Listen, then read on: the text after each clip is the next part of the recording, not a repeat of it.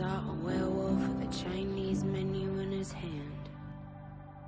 The views and opinions expressed in this podcast do not necessarily reflect the view of Wolfpack Research or any of its officers. The views and opinions expressed by guests are their own, and their appearance on this program does not imply an endorsement of them or any entity they represent. We are not investment advisors. We hold no registrations with the SEC, FINRA, or any other regulatory agency, and none of the opinions expressed on this podcast should be considered investment advice. Listeners should assume that we have positions in and stand to benefit from any stock or other security mentioned on this podcast. Do your own research before making investment decisions.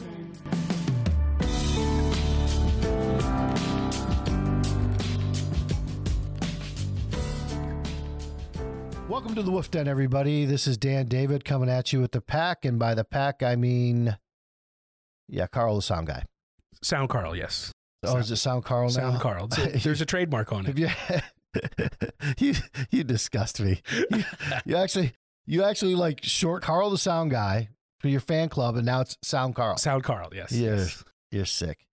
Carl needs to be careful today because our guest could get him drunk and at his convenience have a small group of indigenous people stomp him with horses. so I'm looking forward to that. Retired Master Sergeant Scott Neil is a veteran of the U.S. Special Forces Green Berets with executive and operational and combat experience. In addition to his speaking engagements, he is a regular contributor on Fox News, CNN, Newsmax, Global News, LA Times, Bloomberg, and Business Week. He is also the chief operating officer of Horse Soldier Bourbon. Yes. Yes. You know how many times people get that wrong? Depends on how many drinks they have. They start to slur it. yeah. Well, you know what? When people start to slur Horse Soldier Bourbon, you know you're having a good time. Yes. Yes. which uh, we're going to talk about today, along with his military exploits. Scott's military career has seen him in almost every combat and conflict zone across the globe. Following the events of 9 11, he conducted numerous successful special operation combat missions as a part of Commanders in Extremis Forces, one of the first to lead the direct action and counterterrorism charge into Afghanistan. And I do mean charge in Afghanistan. We'll talk more about that and the horses. As you can imagine, Scott has been blown up several times. and we'll get into that as well. Awesome. Eventually, he was sent to recover and continue services at headquarters and Special Operations Command. Scott is an important voice for veteran community, legitimately doing God's work as a part of his drive to help combat veterans receive necessary support to ensure their successful reintegration into civil society. While working at the Green Beret Foundation, Scott developed and launched a transition and resiliency program for the Green Berets called the Next Ridgeline that has been featured in Veterans Day tributes by Google and the National Museum, 9 11 Museum. Scott, welcome. Yay. Woohoo. That was a long one. That guy's awesome. I want to meet him too. I'll tell you, when you meet him, number one, everybody calls him Scotty. Is that cool? Yes. Do we call you Scotty here? Well, you can call me Scotty. You know, on special forces teams are very close knit. You know, there's only 12 of us. And one of the first teams I served on, there were three Scots. Yeah. right? So it was Scott, Scooter, and Scotty. So I was the youngest at the time, so I got the Scotty, and just kind of. Well, it could, it could have been Scooter. So, it could have been worse. No, it's funny, it's Scooter, but Scooter unfortunately can't scoot because he lost both of his legs, you know, a few years back. that became ironic. That's terrible. Yeah, see? But you know, life is triumphs and tragedies. And, you know, what you see, and you'll hear in this story we'll talk about, is how a bunch of friends grew up together in service. And, and now we serve bourbon. Well, tell us about your story, and, and we'll talk about the bourbon because I've tried it. I've tried it with you. It's great. And I, and I will say before you get into your story, I even visiting my father in Michigan, got a liquor store to start carrying your bourbon, and I think he's ah. doing okay. Yeah, we just uh, opened up Michigan. I think Mark, the horse soldier commander, was there doing a bottle signing outside of Detroit the week, you know, right before the New Year's. And Michigan obviously is a kind of a control franchise, not a franchise, but a control state. We're we're waiting for it to blossom as the mechanisms of the state start working this magic on getting this distributed. Well, good luck to you in Pennsylvania. Yeah, LCB. You know, this business I, I think is more clever and interesting than just making bourbon that we've discovered. It's people, it's bureaucracies, it's fiefdoms, it's million dollar brands that want to squat on, you know, small craft. In the beginning of all of this, we thought we would just make what we thought was great whiskey, and that would be enough. And that's not enough. No, no, You gotta- it, it rarely is. This is a, a lifetime of full time work. Well, I hope you're finding it rewarding, especially after what you had to go through for you know decades.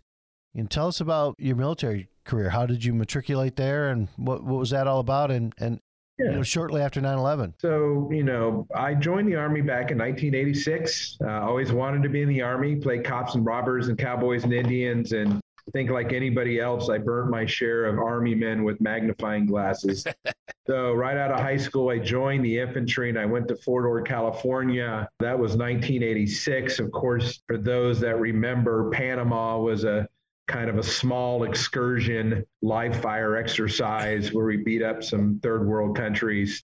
And after that, I uh, wanted to join the special forces. So I went through the assessment selection process. And out of the 360, I went through selection with 60, made it to the end. And out of that 60, 42 finally went on to become Green Berets. Wow. So in 1993, I went to the 5th Special Forces Group at Fort Campbell, Kentucky, and our area of focus was the Middle East.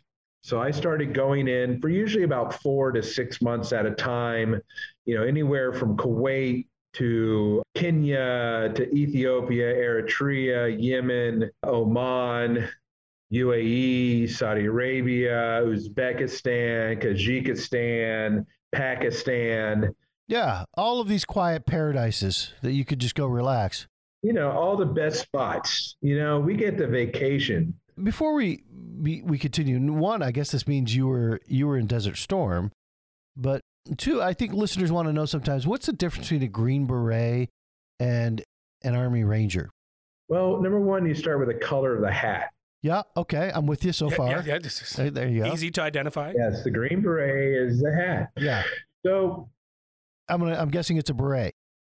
it's a beret. Okay. So there's an umbrella, and imagine this umbrella is big curvature of special operations. So special operations. An operation could be a hostage rescue, it could be foreign internal defense, it could be unconventional warfare, it could be weapons of mass destruction. Those are the operations. Then you have the operator. And the operator is trained and focuses on a certain set of those operations. So, Delta Force tends to focus on direct action counterterrorism and weapons of mass destruction. Army Rangers, direct action, a little bit of strategic reconnaissance. Green Berets, direct action, strategic reconnaissance, and unconventional warfare. Navy SEALs, hair care products, uh, swimsuits, and book writing. oh, wow. Oh, that's fantastic. wow. I do we do, do we have a drop the gauntlet thing here? Yeah. But, you know, but those are the operators that do operations, right? So when you say what is the difference? Yeah, okay, uh, distinctive headgear, yes. Rangers tend to be out of high school. They're younger. They're in a 60 person, 60 man kind of uh, fighting element. So they're they're organized different. Green Berets are in 12 men, you know, one officer, one warrant, one master sergeant, and the rest are E7s or E6s with varying skills. Well, that's pretty high up there, though. E sevens and sixes. You've done some time then. The average Green Beret tends to already have 10 years in service and be about 30 years old. Okay. Whereas SEALs and Rangers, the average age is 20, 22, really spry, very fit, right? But more of the uh, hammer, where we're Green Berets tend to be more mountain men and Leatherman tool aspects. So think of a big toolbox for the commander. He sees what the mission is. He pulls out the tool set and deploys a tool set against the problem. Mm-hmm. So your commander refers to you as tools. Yeah. Yeah. Well, and you say yes, sir. Yeah, that's where it all comes from. See, the, the military originates a lot of our modern day slang. You know what? That is a true fact. Yes. You were in Desert Storm for. I mean, I don't know if you were a Green Beret then, but you. you I mean, you were in the military. No, I missed that Desert Storm. I was going through the training and it was over just like that. It was pretty quick. Yeah. Yeah. It was Yeah. it was as fast as a first time could be. But when I finally got to Fifth Special Forces Group, my very first Special Forces teams are the ones that ran the Kuwaiti Underground. So when we would go back to Kuwait, they knew all the leadership of the military, all of the royal family. It was a different time in the 90s post Gulf War. But remember, we were always on edge for Saddam and any of his activities. So we would always do a rotation, maybe once a year. But there was always a company of Green Berets in Iraq after the Gulf War. Yeah. And for all of you financial geniuses hmm who were in high school during the financial crash of 2008, Desert Storm takes you way back. We're talking 1990 ish. And it was a huge buildup, like you would not believe going into this. Much bigger force than we actually had for the, the second Iraq war. But George Bush Sr., being the most underrated president in my time and one of my favorites, was smart enough to say, okay, we did this and I don't want to own it. so we're leaving. At the time, it was called the Powell Doctrine for Colin Powell, or as, as the Joint Chiefs of Staff, which was basically hit it and quit it. Hit it, quit it. Yeah. Hit it and quit it. Wow. You know what I mean? We don't own it. We just break it. Hit it and quit it. I like it. That's what, exactly what he did. But there's a little known fact with President Bush Sr., and I've got to know President Bush Jr. ish, I'll call him, is Saddam tried to assassinate President Bush. Really? I don't know that that's a. Li- oh, you, oh, you didn't know that. I, I did not know that. Yeah. Within a month or two Yeah. after Desert Storm, And his son took it personal. So fast forward. well, and and and Cheney and Rumsfeld took Yeah. it very personally. I, I- well, used it as, as as an excuse, but Clinton was president by the time the reaction to that was doled out, yeah. and I believe Clinton sent like three cruise missiles in an area where Saddam might have hunted. I don't know, but like there was no chance of killing the guy. He just sent a couple. Yeah. And Junior was supremely insulted. Is that correct? I believe Yeah. your recollection is nearly accurate. Okay, well, correct me. no, no, it is. So I say all these things in jest, but what people forget is 1990, it was what we call the first Gulf War. It was this doctrine of overwhelming force. All of the statistics of the Iraqi army, the fifth largest uh, mechanized, motorized, modern army with new Soviet equipment and, and air assets and everything, they went in heavy and they decimated them and routed them biblically and pushed them to what the military objective was is to expel them out of Kuwait. And then that turned into kind of this rotation of armor brigades because they had a whole desert to play around in Yeah. and a whole bunch of Iraqi equipment laying around that it became this kind of annual kind of uh, test of leadership and deployment kept on all the way until the invasion of 2003. Well, yeah, and when we we, we did push them out in record time, and as a matter of fact, the, the toughest thing about the Iraqi army was catching them from behind. I mean, they were these guys were fleet of foot. Well, you know, remember he stuck half of his uh, infantry in a foxhole with a five gallon can. They couldn't surrender fast enough, which was part of the delaying tactic. And then you had battles of 73 Easting, right? This big maneuver tank battle in which our small Bradley vehicles were outgunning the modern tank. So that's where McMaster's of fame came from, all of that.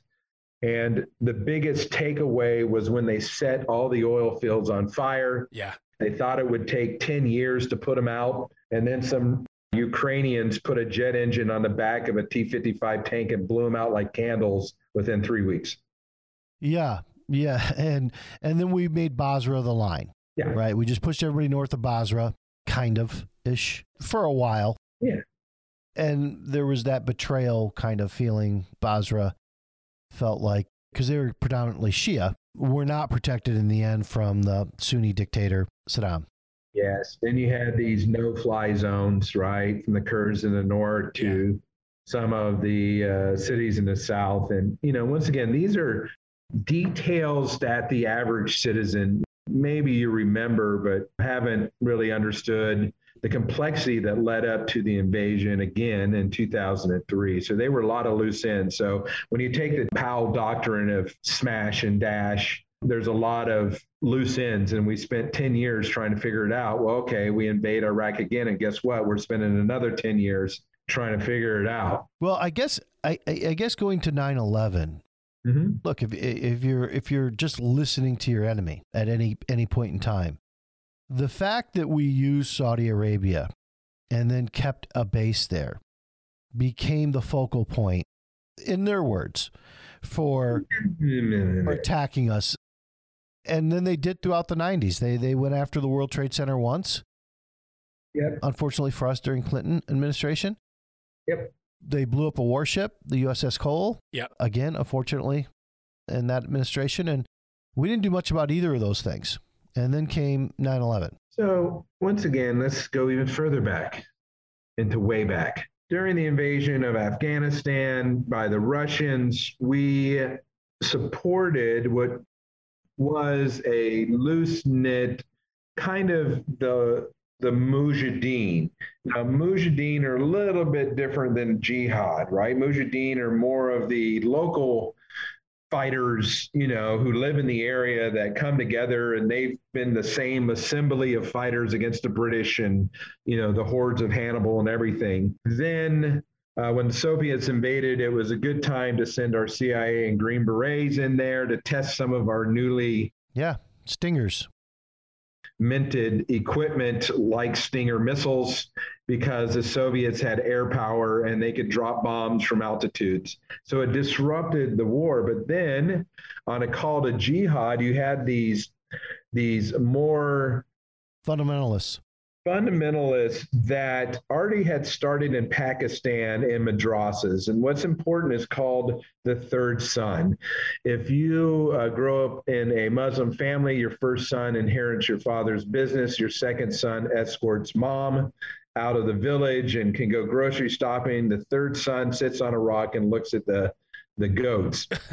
and, and I'm paraphrasing this, but they become vulnerable to be recruited to go for further education in madrasas. Well, and madrasa is just another word for school. It, it, it is uh, kind of that uh, religious awakening to become on the journey. So there was already this process for hundreds of years to identify those in the family that could be recruited and sent to this furthering education, than they would be on their own preaching journey elsewhere. So now they use that pipeline and formula to rally like minded fundamentalists in Afghanistan where they could train and create each other. And because they didn't have MTV or Nintendo, they would talk about this idea of this perfect space on earth and they could have the power to create that. Then they, it, I call it the jihadi VFW. Then that cadre broke apart after the war. They went back to the four corners. Some became wealthy, some became even more radicalized, some came into power through politics. And you had various groups organized. One of those was Al Qaeda. And, you know, that began the path of Afghanistan as a training ground, Pakistan and madrasas as a pipeline for bodies, which you know led us into small actions. Now, if I'm nobody and I want to be somebody, I've got to fight Mayweather and I got to fight Ali. And so a lot of these were just considered sucker punches to gain credibility, not for our distraction, but for their fundraising and recruiting efforts, right? Right. See, we can deliver this, we can do these things. And I think we discounted their total belief in their lifelong mission to establish a caliphate and then dislodge America's financial power and military power out of the Middle East. See, here we are. We're 30 minutes into it. We just had a history of the world. Well, yeah, I mean, look, you're, you're right, but we we discounted the fact that when your school madrasas are solely dedicated to not educating in science, math, language, things of this nature, but dedicated toward fighting this imperialist power, whether it be Russia, the United States, or anybody else, and Islam above all else. And the word of it ignorance prevails. I mean, you just you don't know a better life. Um, I'll help you reshape that. Okay. They- They weren't fighting schools. They were in their religion no different than a seminary, a place that focused on the study and the aspects of following the path of enlightenment of the Quran. I thought I just said that. I'm just just giving you the wave top. Okay.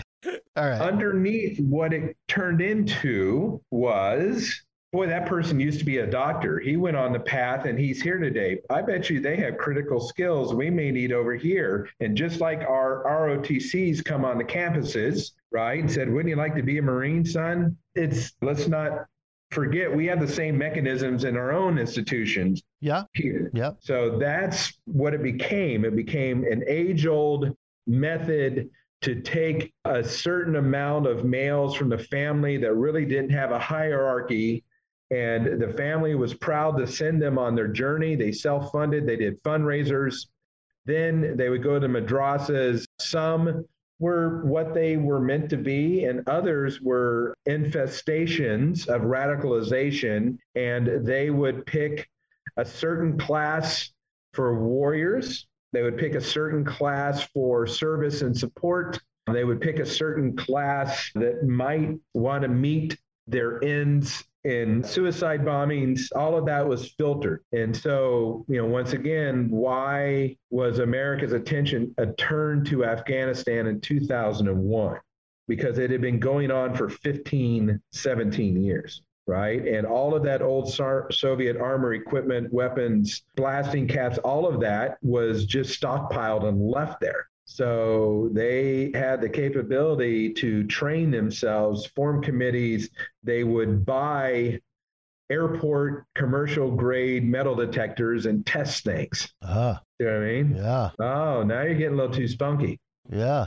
So all of this was happening while America's view on real aggression was North Korea, China, Iran, uh, Russia. And so what did they do? They would punch upwards and and do these attacks, but the attacks didn't serve to topple America in the beginning. They served to bring credibility, to bring more funding to their endeavors. Look, we're on the radar, and we could we could you know do things too. We blow up more shit than anybody else. Come join us. Yeah. Yeah. Yeah. Well, it seems that was effective to a degree. And uh, uh, it's fascinating and it makes complete sense that, yeah, of course, everybody would, would believe they have this equipment left over from the Russians' invasions and even better equipment today, I might add, after our debacle. But just savvy and smart to have those metal detectors and start testing out what they had done. That's when you transition from a hobbyist, right, to s- junior state sponsored. You know what I mean? When you're using commercial access to technologies for security and defense, and then you uh, have research and development activity that helps you bypass detection, you know, overcome some things. Um, you know, all of that happens every day. And why are we always worried about a North Korea or Iran or some of these other things? It's it's not because we're worried about North Korea invading us. It's because they're a proxy for advanced weapons testing, and the world will bitch about North Korea. That's exactly right. Yeah. So, what was 9 11 like for you? I mean, because that changed the course of your life more dramatically than most people. I think 9 11, we were on a training exercise on the Cumberland River in Kentucky. You know, like say we're at Fort Campbell, Kentucky, and we were getting ready on 1 October to go in the Middle East, anyways. A normal rotation. I was part of a group at the time that was called the um, Commanders and Extremis Forces, and that was just a tool to be in the area that could immediately respond to some kind of activity, whether it's a embassy or a cruise liner, think any kind of counterterrorism activity. And you train for that. Yeah. It was fun. Got to blow a lot of doors and windows and buildings and shoot guns and Yeah. be sniper ninjas, Awesome. right? The Army issued us throwing stars. so Ah, cool. during that weekend leading up to 9 11, we uh, had some of our sniper observer teams out on a mock kind of farm reporting uh, terrorist training activity. And all of this wasn't because we thought we knew 9 11 was happening. It was just a training scenario so we could certify through the element that we're ready to go overseas. And in special forces, you have two teams that are kind of sister teams. One was 595, and ours is our other specialized team. And I remember when when the morning of 9/11, our intel sergeant came in and he wrote on our whiteboard in our kind of planning facility that the World Trade Center has been hit. And we actually thought it was just part of the training exercise. We had no access to TV. So we're like, okay, we're in this counterterrorism scenario. Okay, why are they attacking the World Trade Center? So an hour later, he comes in and says the second World Trade Center has been hit. And we're like, okay, complex attack you know, what does the World Trade Center represent, the financial institutions, the United States, blah, blah, blah. We started sending in requests for information on our training exercise portal. And it wasn't until four hours later that uh, Colonel Mulholland came in and said, Stop what you're doing. This is for real. And if you did see uh, the movie 12 Strong, we went to the mess hall like everybody else and saw it on CNN. So that's how it began. Yeah, this is all based on as well, we should say, and you know, Carl, screw up number one. there is a movie called 12 Strong that is based upon your experience and the horse soldiers. Yes. And I did I did see it, so that's how that went. You guys went in the mess hall and and there's yep. the debriefing. Yes. And just like you saw in this fabulous Hollywood movie, every aspect is absolutely true, to include how good looking Chris Hemsworth is. Oh, you look just like him. I wasn't Chris Hemsworth, number one, because that's the first lie. Bullshit. Mark isn't, isn't that good looking. You're not actually, your name's not in it, right? Like, as far no, as the guy. I was the horse. You were the horse. Yes. I was a gallant black steed. Yeah. That, uh, that they rode in on.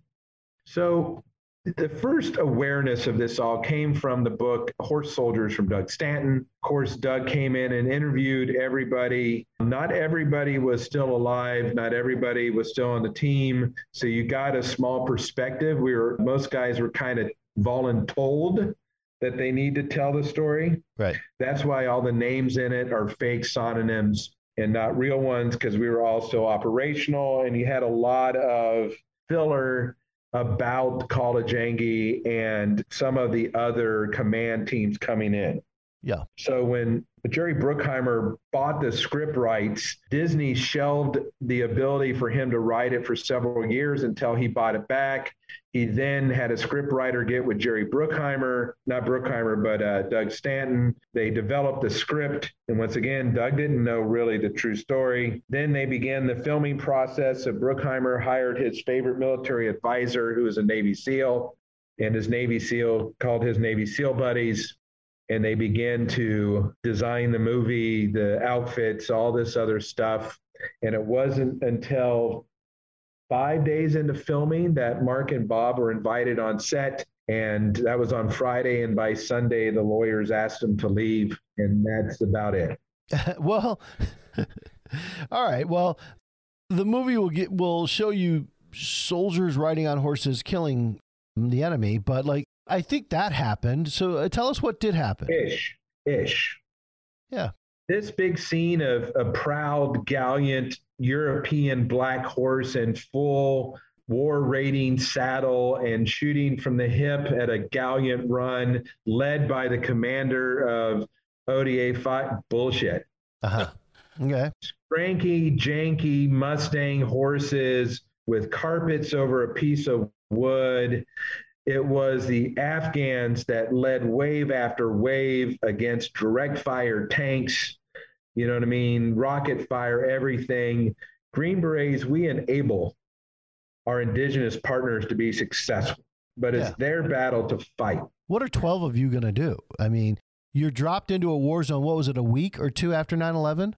On the 19th of October, 2001. You think about it, the bombing started on October 7th, and then the Air Force is like, really, we're hitting. Oh, I just got a pile of rocks. Oh, we bombed a pile. They, they had no. There was no traditional targeting that an Air Force hits a bridge, a power station, a command center. They had no clue. Right. So that's when it was like we got to shift gears along with our CIA partners to understand what is going on on the ground, what is the order of battle from the Taliban army, what influence and uh, support did uh, Al Qaeda provide in leadership and fighters. There was a big question mark. So, insertion of Green Berets teams is basically go figure it out.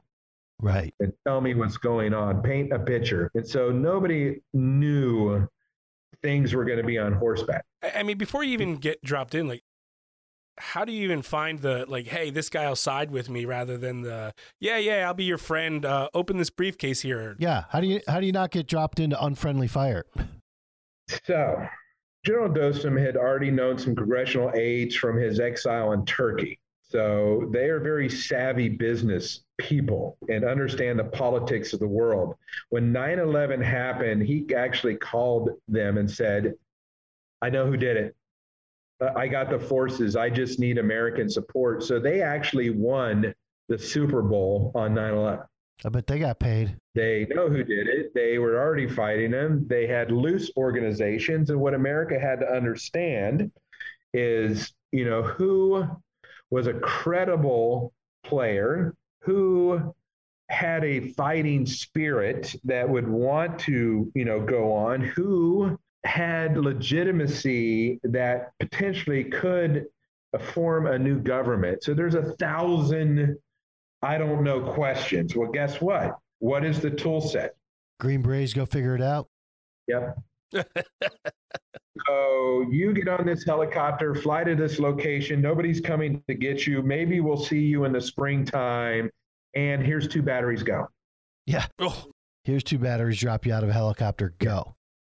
So remember, it just wasn't one team. Altogether, I think there was less than 100 Green Berets, and in 100 days, we had overtaken Afghanistan along with our CIA partners. Yes, we had some Ranger elements and uh, some other national assets that were focused on a few things, but it really was faster than the Gulf War and in 2003, the Iraqi War. That's how fast it was over. With just a few less, you know, operators. Yeah. Like tens of th- hundreds of thousands less. Future country, you're welcome. Yeah.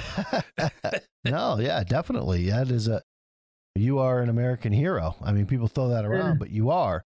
Not the least of which I heard you tell this story and you give a great presentation. And as we were Whiskey helps. well, the whiskey came later. And as I, I remember when I'm talking to you, I was like, oh, I'm gonna have to ask Scotty this question because I'm kind of an animal lover. Scotty, did you did you have this horse that you really kind of fell in love with that saved your life that you thought was great? And you're like, are you kidding me? These things were barely donkeys. Uh, you think you think they're gonna give us their best horse? They gave us their worst horse, and those horses were terrible. Yes. And you had no interest in taking one back with you. Different horse every day. No, because as soon as we found a truck, we took the truck. Think about the video game at and Mad Max. Fuck this horse. I'm getting in that, you know, technical truck. Screw this technical truck. I got a tank.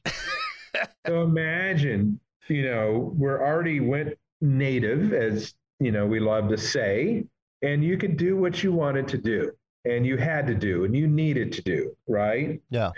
And you know, once again, you're building 12 could do nothing, 300 could do something, 5,000 did a lot, right? So if you come from that mindset of by, with, and through, and then technology enables your force to fight better than the opponent they're fighting. You know what I mean? Why was the Taliban better than the Mujahideen fighters? Because they had all the old Russian equipment. Right. They were Not that they were Ivy League educated, um, you know what I mean, graduates of military structured school. It's because one guy had a horse and the other one had a tank. It's Yeah. Now, when you disrupt that, think of your movie, your TV show Star Wars, right? You don't go down to the planet with all your phasers and tricorders and all the other stuff. You go there and you make them a little bit better than their enemy and you let them fight for it and you let them die for it and you support them with some military consulting you support them with imagery and satellite communications you support them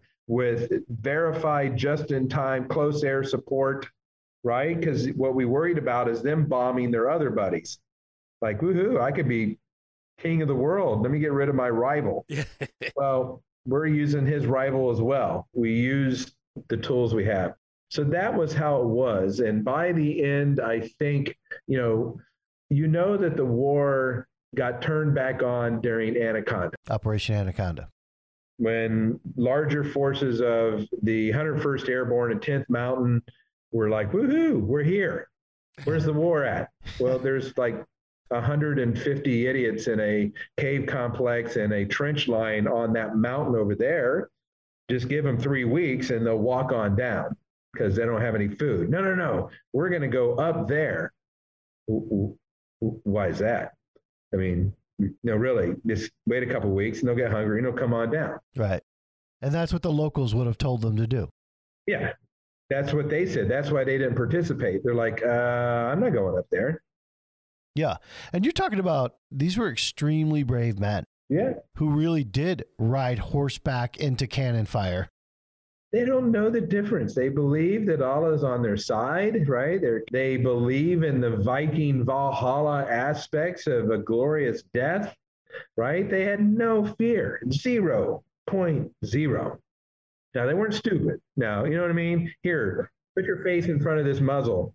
No. But as far as this is my task and my commander is riding along beside me, yes. I mean, were any of you and your other fellow Green Berets just kind of watching this going, can you believe this? I mean, can you believe these guys are just riding Charging a machine gun yeah, nest. tiny little horses? Not even stallions, right? War horses, just these tiny little donkeys at these uh, machine guns. you spent that entire time becoming friends, right? We ate what they ate, we slept on what they slept on. That's the difference between what you kind of saw in the latter half of Afghanistan was these big barracks and comfort and you are you and we are we. We almost like dances with wolves, right? When Kevin Costner finally, you know, wears, you know, lives in a teepee and, you know, puts warrior paint on and they wrestle together and they go hunt together. That builds the bond that makes unconventional warfare a very unique tool set that the regular military is not used to. They, they don't they, they they can't fathom how to make those that can barely fight fight barely a little better because that will probably be, be enough to fight the enemy they're facing. I think it's part of what I'm saying is like you see these guys that you've, you know, you, you slept on rocks with and eaten with, mm-hmm. and then they're they're jumping on a little horse and they're going to go run at some machine gun fire, and you got to be like, damn, I like that guy. incredibly brave humans, great fathers, love their kids, love the idea of being left alone. This is my village, That's- right? that- that's all of us. Right? Yeah. yeah. See, right? They would share their last piece of rice with you. You know, these people are lost in time and tradition, and yet the world always comes there to Yeah. fight and rumble. Yeah, and loses in the end. You know what I mean? It's like, why? It's like, uh, can we have a fight in um, Thailand on the beach there? I'd love to have a three minute war so we can go scuba diving after. Well, that is that's on its way. I don't know if you're paying attention to the South China Sea, but you know, co- coming to a war theater near you. Yeah.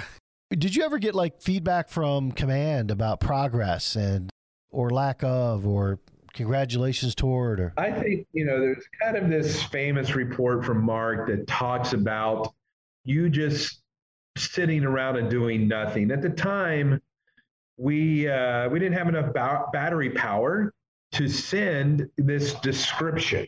So you had to use brevity codes and all kind of coding. AZ26Y meant my bundle came last night. You know what I mean? So there's all this stuff. So this picture wasn't being painted of what really was happening on the ground.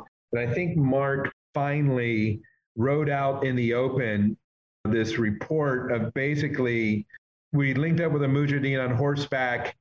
I've watched a man missing a leg walk 10 miles in the snow with no shoes to get into the fight. We killed 120 yesterday. We're killing more. You know what I mean? It was just this holy crap. Right. And that's what set what Mark didn't realize is all the way up to President Bush was reading it. So when he said it, that message, the tone at the end was kind of a big fuck you. We're barely surviving here. Yeah. Well, President Bush loved it, being from Texas. Every colonel and general read between the lines that a young captain was telling them to, you know, pound sand, Yeah. send more bullets. And Bush was like, go get her. Yeah, that's when America knew something about horse soldiers. The other part is when they sent in, they were afraid that a captain was talking to a general like equivalent, and the colonels convinced them to send in colonels. And their communications sergeant is the one that leaned back and took a photo of the original, you know, guys on the ridge on horses. Well, if you recall back in 2001, one megapixel cameras was a lot. That one megapixel going over the satellite system tied up the entire network for a few hours. Wow. So finally, they had a photo for Rumsfeld to show what America's response was. Wow.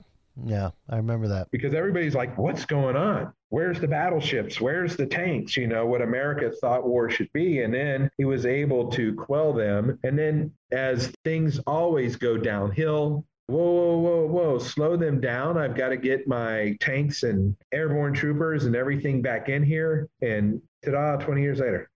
Ta da. Yeah. Drop a few a few daisy cutters later and you know, there you go. you know, there's nothing like a good remote, sparsely populated area of the world to test all your stuff out. Usually it's in Nevada, Right. Right. you know, it's in the deserts in New Mexico, but hey, we got a whole nother place that we can do Moabs. You had to know that Halliburton was calling Cheney. Like, please, please. Yeah. I mean, like, he was the CEO of Halliburton before he was vice president. I mean, like, You know, they seem to do rather well throughout the war. that's the machine. Look at the Roman army, right? They had the they had the pleasure trail, they had the uh, cook trail, they had the elephant saddle makers. You know what I mean? This Yeah, well, they shit in their hands too. So it was a little different with the Roman army. So But but see that that is the history of warfare, right? You know, war is good business, and what does that mean? Yeah.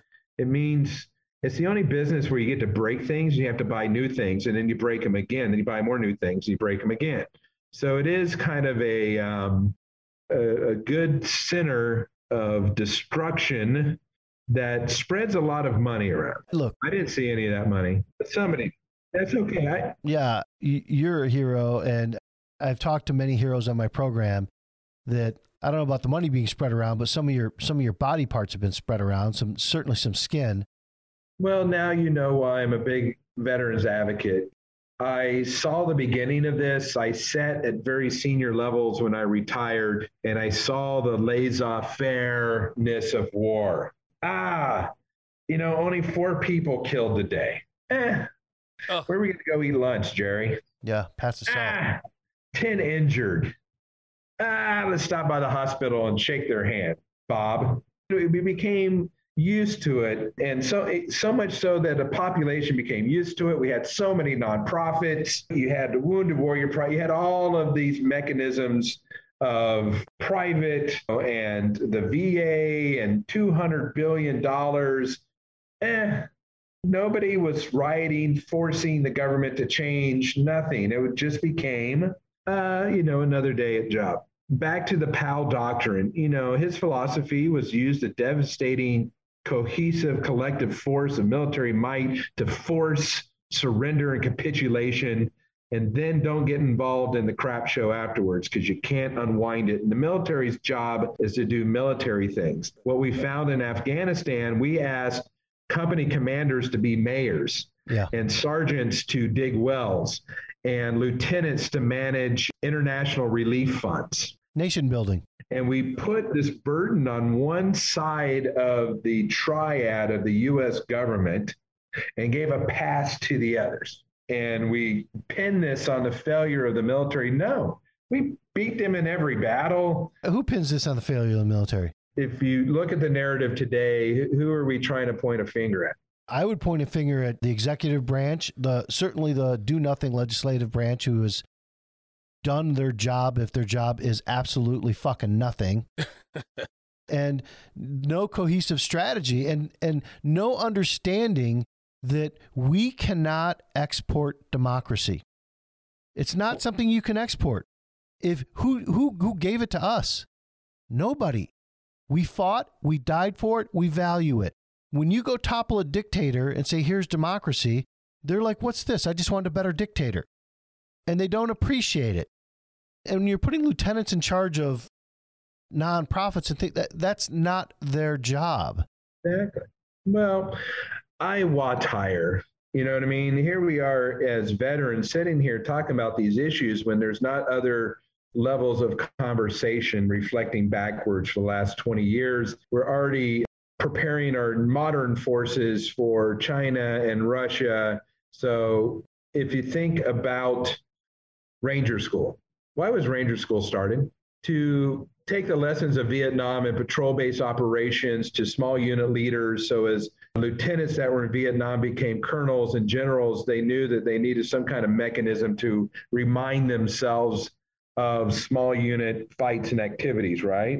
So now look at us today. We're now out of Afghanistan. Everybody's boo boo hurt, but those have been told to plan for big ships and big planes and big interstellar ballistic ninja ray missile thingies and this small counterterrorism message, this small counterinsurgency thing is like, eh, that was yesterday. And the institutions of our military, do we think honestly that this tool of terrorism and small unit warfare, urban uh, guerrilla warfare is gone? No. It's the most effective. But the only ones talking about it are veterans that have no influence in policy or military decision making. Well, if we think it's gone, we'll we'll get to see people using it against us for the foreseeable future, effectively. You know, and and as far as yeah, China and Russia are. I mean, look, if you ask me, I think they're already coordinated. I think that you know Russia starting conflicts in Ukraine and on our kind of eastern front there allows China to go in and take Taiwan, which they will do. Yeah. You know how I know they're going to do it? They said so. They have time.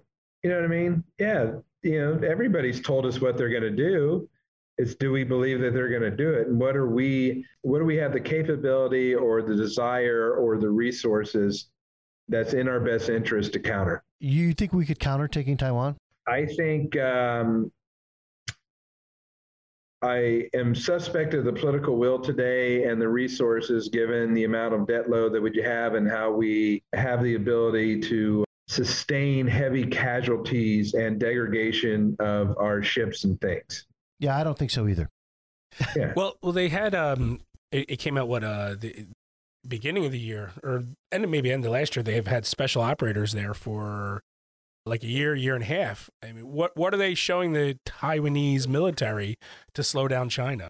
They're showing them a lot, and they're going to make it painful for them. It's like fantasy football, right? We're over here watching what the Giants are going to do and maybe the quarterback's good. Any kind of any kind of team you're going to put together on that fantasy team would say there's going to be a catastrophic loss of life on both sides, and we don't have the political will for that, and Yeah. we're not we're not going to do that. There'll be a, a, a very big price to pay for China, hopefully, but it's not going to be us giving them two carriers sunk to the bottom of the sea. Good reason to cancel all those trillion dollars of debt, right? Well, I mean, look, I mean, everybody talks about, you know, how China owns us. Look, they have less than a trillion out of $30 trillion in debt. So when we start canceling debt, we need to remember we owe ourselves 80 to 90% of that money, unfunded pensions, liabilities. Yeah. So that's who's not going to get paid, you and me. We that debt is to us. Eh, Eh, you're just selling bourbon now. You're not worried about it. You're, you've started your own class warfare with a glass. I heard that they love exceptional bourbon in China, especially in their casinos. So, you know what? They do. Uh, Macau. Exactly. See, I'm doing my part, right? I'm a patriot. you're doing the Ray Dalio method, where you're just not gonna you're not gonna trash China too much because you're gonna sell them bourbon. Exactly. Delicious, yummy bourbon. You know what I mean? There's there's a lot of history about softening your enemy through social measures. Yeah, I it worked on me. So tell Yeah. us about where you are with the bourbon. I mean, you're you you kind of you came back out of out of the army and you decided to become a very successful businessman. Congratulations. I didn't decide, I hoped I'd become a very successful businessman. Number one, when you leave the military, we all have our journey. Imagine being from all walks of the United States, and you're thrown into this kind of basic training format that takes you from an individual thinker to a collective thinker you know exactly where you are in the Borg, right? I'm a private. I got a corporal that's got a sergeant that's got a, you know what I mean, a squad leader to a platoon leader, and there's a lieutenant that tells me what to do. And if I didn't get paid that week, I go see the pay clerk. And if I got a boo boo, I'm walking over here to the medic. And God damn it, I love America. And let me sing ballads of heroism and admire that person over there with the Bronze Star. then one day you either retire or you get out and you're nobody. You don't have things upon your chest. People don't stand up when you enter a room or salute you when they walk by, right? You're going to the grocery store and it's like, get out of my way. Let me push you aside. So there's a transition emotionally and mentally and physically when you leave service about who am I and what can I do. And what I became frustrated was there was a big, big fat narrative that you were broken and only this government agency or this nonprofit has your solution. My God, let me hug you and get you inside of that and what we forgot to tell veterans is this is America. You can live the American dream you've been defending. Our grandfathers all came home and did what? They opened a plumbing store. They went to True Value. They got their loan for the first time. Look at the government programs that did work the GI Bill, the VA home loan, vocational skills, not going back to college, you know, and, and spending four years we, we built these mechanisms to get our veterans into the economy. So as I looked across the spectrum with the Green Beret Foundation, we had these Green Berets that were now making $1,000 a day carrying a gun. But yet more of them were getting injured and killed as civilian contractors than were on active duty. And how do you invest eh, $3.2 million to make a good Green Beret? And then the country sheds them. There's no certificate. There's the med- the medics couldn't even get civilian evaluation. So I said, let's spend some money and design a program that teaches them how to be entrepreneurs. So we had a big fundraiser in New York City. We honored Roger Ailes, the head of Fox News at the time. Fundraising is easy. Find the richest guy, give him an award. They'll invite all the rich buddies. Right. You know what I mean? You get money. So on the stage, I told everybody about the program and I said I quit.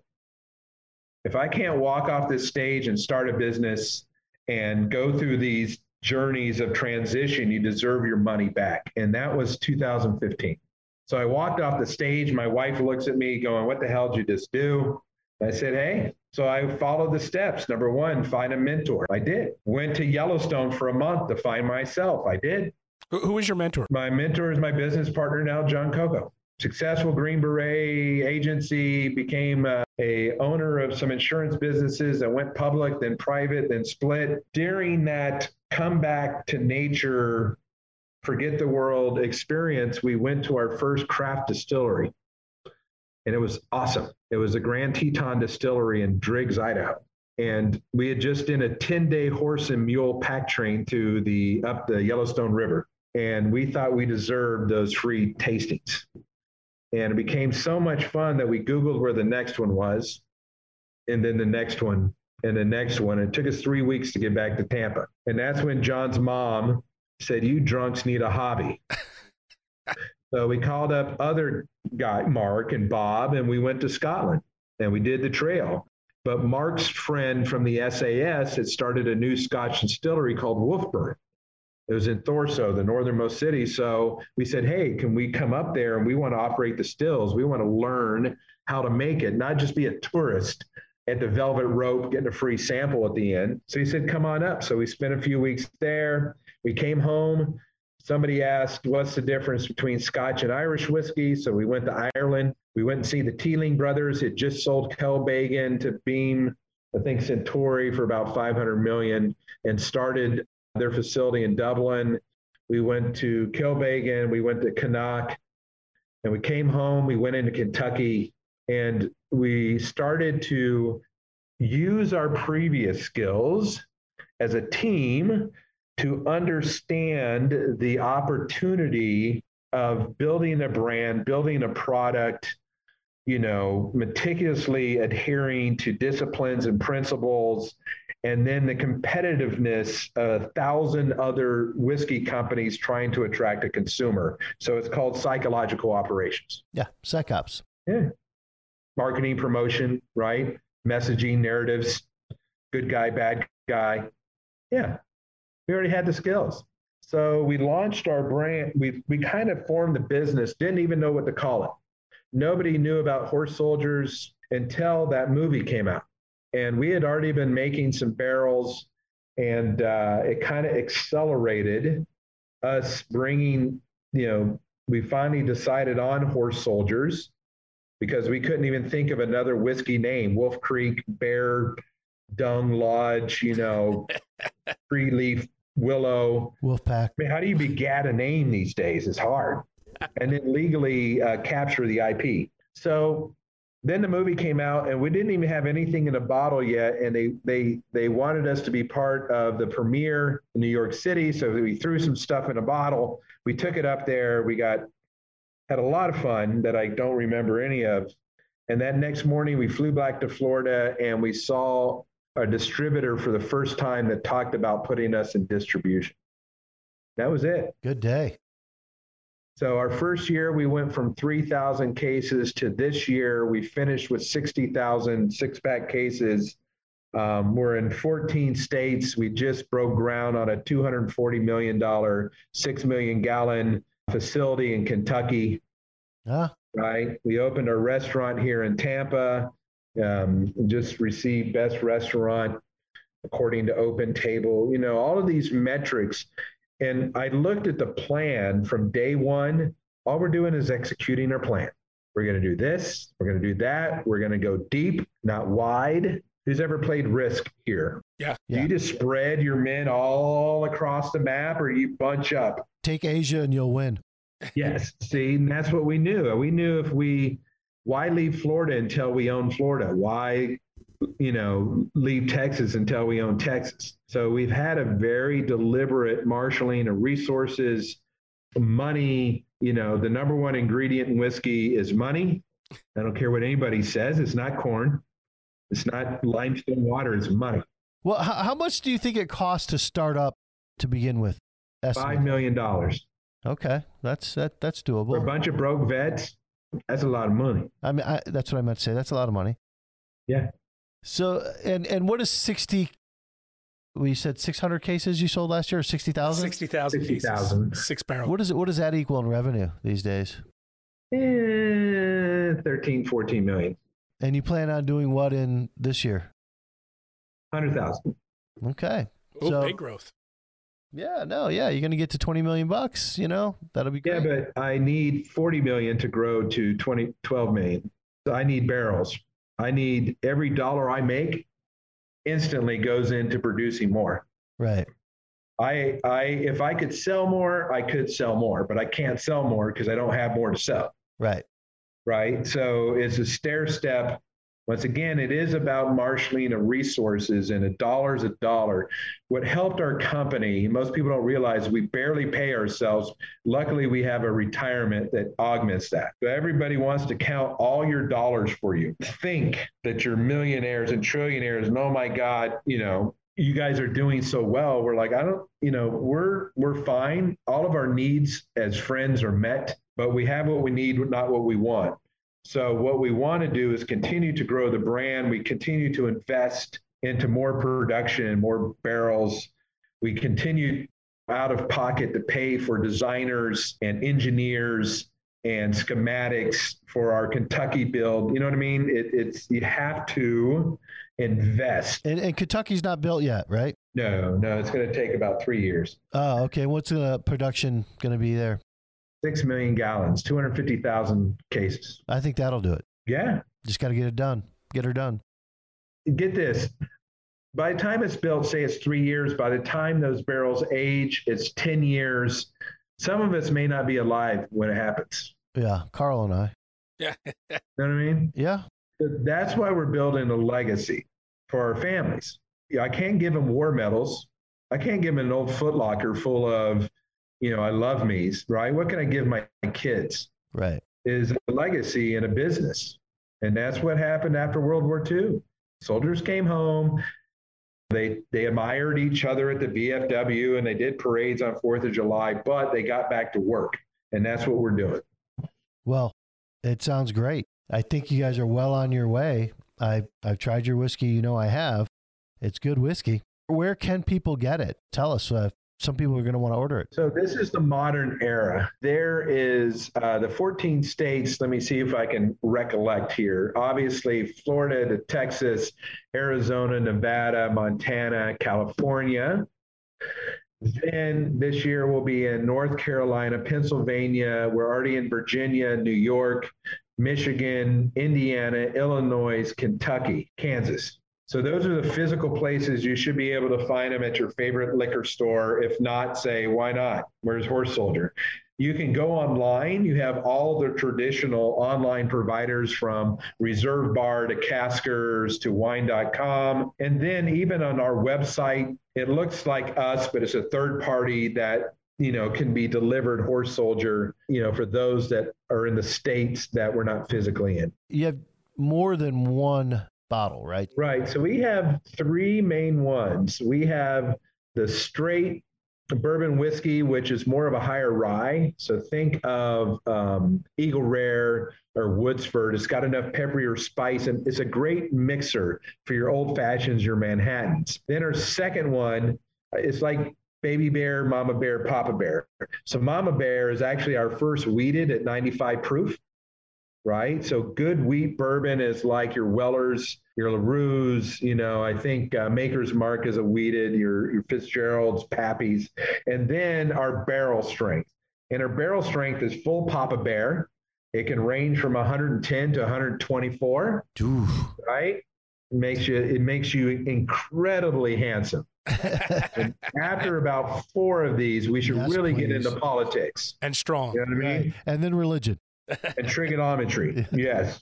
But, and then we have a fourth one that's called Commander Select. And these are aged, we've created a lot of relationships at the warehouses throughout Kentucky and the world.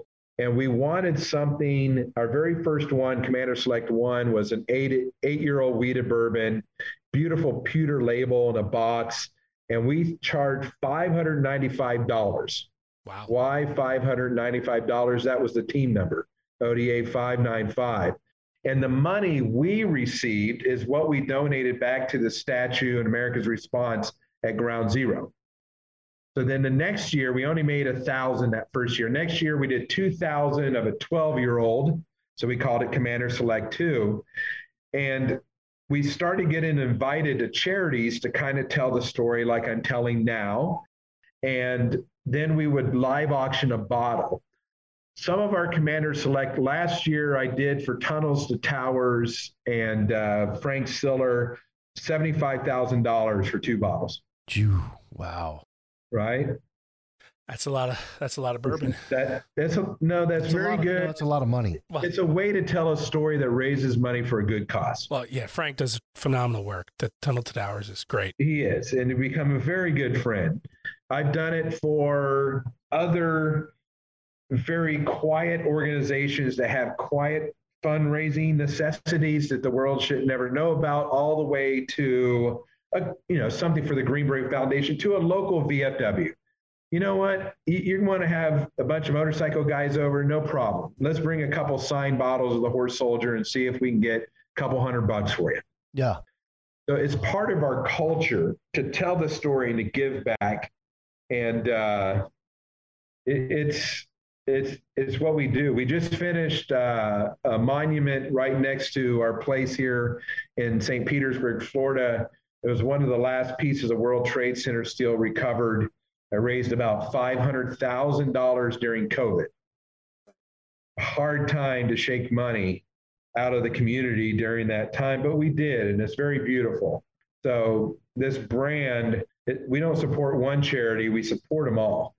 Well, you do a great job, and Yeah. for for all the listeners that I have, and I know many of you have functions, organizations. If you're as tired of seeing Dick Fuld get up on stage and complain about how we caused the Lehman collapse. If you're as tired of that as I am, Scotty is a great guy. He does a great presentation, and and Scotty Neil brings whiskey with him Yeah. without complaints. Yeah, he's not going to complain about you know he only made a billion instead of two billion. he's just going to come up there and tell you a great story and give you some whiskey. No good story ever started over a salad. You know you're at a crappy fundraiser when they start with a salad, right? Yeah, they're all crappy fundraisers. I. Scotty, I just got to say, and, and you reminded me of raising the money during COVID. The story I think I've heard you tell before of how how you got the mold to make the glass bottles, where that metal came from. On every label, if you look down below on the paper portion, it says forged in fire. And there's a lot of hidden meanings in our bottles. Forged in fire, when we were looking at our own glass supplier, you could go to China for cheap. You could get it out of Mexico for cheaper. And it looks like everybody else's. How many times you looked on the back bar and you've seen, you know, the same bottle, different label? So we wanted something. And then when we discovered how much it actually costs to design your own bottle, we about fell out of our chair. And I said, Well, what is that? I mean, is that gold or is that spaceship meteorite metal or something? I mean, where does that, why does it cost so much money? And they told me the type and quality of steel. That triggered my memory of what the, the steel was from the World Trade Center. I made this deal that if I was to get some excess steel, can I get a discount? So it turned into kind of this, you know, um, this this kind of we're broke vets. Can you help a brother out? Not this marketing Madison Avenue. Hey, we're going to use it for this, and people are going to recognize it. Really came about because we were that broke. And so all of our molds have World Trade Center steel. They form the bottle. It's not the metal label. And you know, to those that it matters for, it does. Those that don't, I don't care. Yeah, I, I don't that. care. Whiskey's good in it too. And I didn't do it for the boost. I did it because we were a struggling veteran owned company trying to begin a brand. And you needed some steel, and the fallen World Trade Center had some to spare. Well, you know, relationships. Relationships matter. We have the statue at Ground Zero called America's Response Monument. The person in charge of all of those activities, his son's a Green Beret. You know what I mean? It's all in the family. Yep. You just have to talk to people and, and see where the touch points are. We're very proud of it because it means so much to us. We're very surprised on how it touches other people. And then those that want to be critics and cynics, I don't care.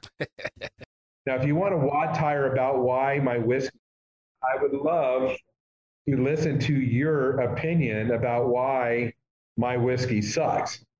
Because then I usually ask you, how much have you made? And can I taste your exceptional whiskey? Oh yeah, people like tell you your whiskey sucks. Like, Oh, yeah, they love to. really? This is the time of very brave men on the internet Uh, Oh, with yeah. lofty goals and opinions yeah, after they read at least three books. yeah. Sounds like Mark Chodes. Yeah. Yeah, Yeah. we've got we I got a lot of uh, anonymous turds and trolls on on the internet too. Yeah. That uh, and I, and I and I've said to all my guys, if you can't say it in your name, don't say it at all. I, I- I don't mind people saying, I want to learn, right? I want to learn uh, what uh, people Yeah, think and but the anonymous people don't say it, and they're not saying anything that anybody Yeah. wants to hear. So once again, I'm not phased. You know what I mean? I, I try, I don't take it personal, right? Um, I'll take the Pepsi challenge any day of the week. I admire those that are better than me because that's how I'm going to get better. Now, look, yeah, you, you have good bourbon. I'm a bourbon drinker. Thank you. That's why I'm having you on the show. Four out of five dentists highly recommend my book. Who is that fifth dentist? I don't see. Yeah, you just don't know. Probably because he's missing his teeth right now. I don't know. And, and it's always anonymous. That- you that's don't right. know. Yes. So tell us, uh, where can we where can we find you and your product online? So uh, where can we find you on Twitter? Now remember, say it three times fast. HorseSoldierBourbon.com. HorseSoldierBourbon.com. HorseSoldierBourbon.com. HorseSoldierBourbon.com. He When did. you have a few drink, it sort of sounds like whore's shoulder. Yeah. I've had them all. I've even been in meetings of very important people that my placard in front of me was whore's shoulder. That's Really? fantastic. Yeah, it's like, um, That's going to be your top of the line Yeah. right there. That's going to be past commander. yeah, Yeah. yeah, Y'all want to cry on it. we do have a website. We have great content. If you want to go to our YouTube site, I like to consider us as old guy Red Bull. In 2019, we jumped into the 75th anniversary of D Day in original World War II outfits and on C 47 cargo airplanes. We went and got round canopy parachute qualified again. Our kids jumped with us. Before that, we learned how to sail and we entered a regatta and got second. Bunch of Army guys learning how to sail. This year in March, um, we got technical dive certified and we're working with the DoD POW MIA agency to dive in Saipan on two old Avenger wrecks and trying to recover the air crews and repatriate them with their families. Wow. Those are the things as friends who serve together, we still do. We get drunk together, we fight, we go to each other's kids, you know, plays and volleyball games. This is a family of families business. And we have a lot of responsibilities to each other to be the best at the angle. One worries about sales, one worries about business, one does this. That's the truth of our brand is, you know, we're taking a stab at the American dream. And we're kind of cool because it's whiskey. Sounds wonderful. Sounds Yeah. Everybody's got a better life than I do. it's horsesoldierbourbon.com. Yes. Scott Neil, an American hero, and taking his time for us today. I very much so appreciate it. Buy his whiskey and hey, invite him to come speak at your event. I don't think he's going to be as boring as one of your uh, demigod masters of the universe telling you about the German boon and what it's going to be worth, and you might get some whiskey out of it. All right. I do a hell of a puppet show. and he, he does it with horses. All right, Scotty, and thank you all for joining us on the Wolf Den. I hung up on Warren Buffett podcast. If you liked what you heard, give us a retweet, give us a like. If you don't like what you heard, remember what I always say: I don't care.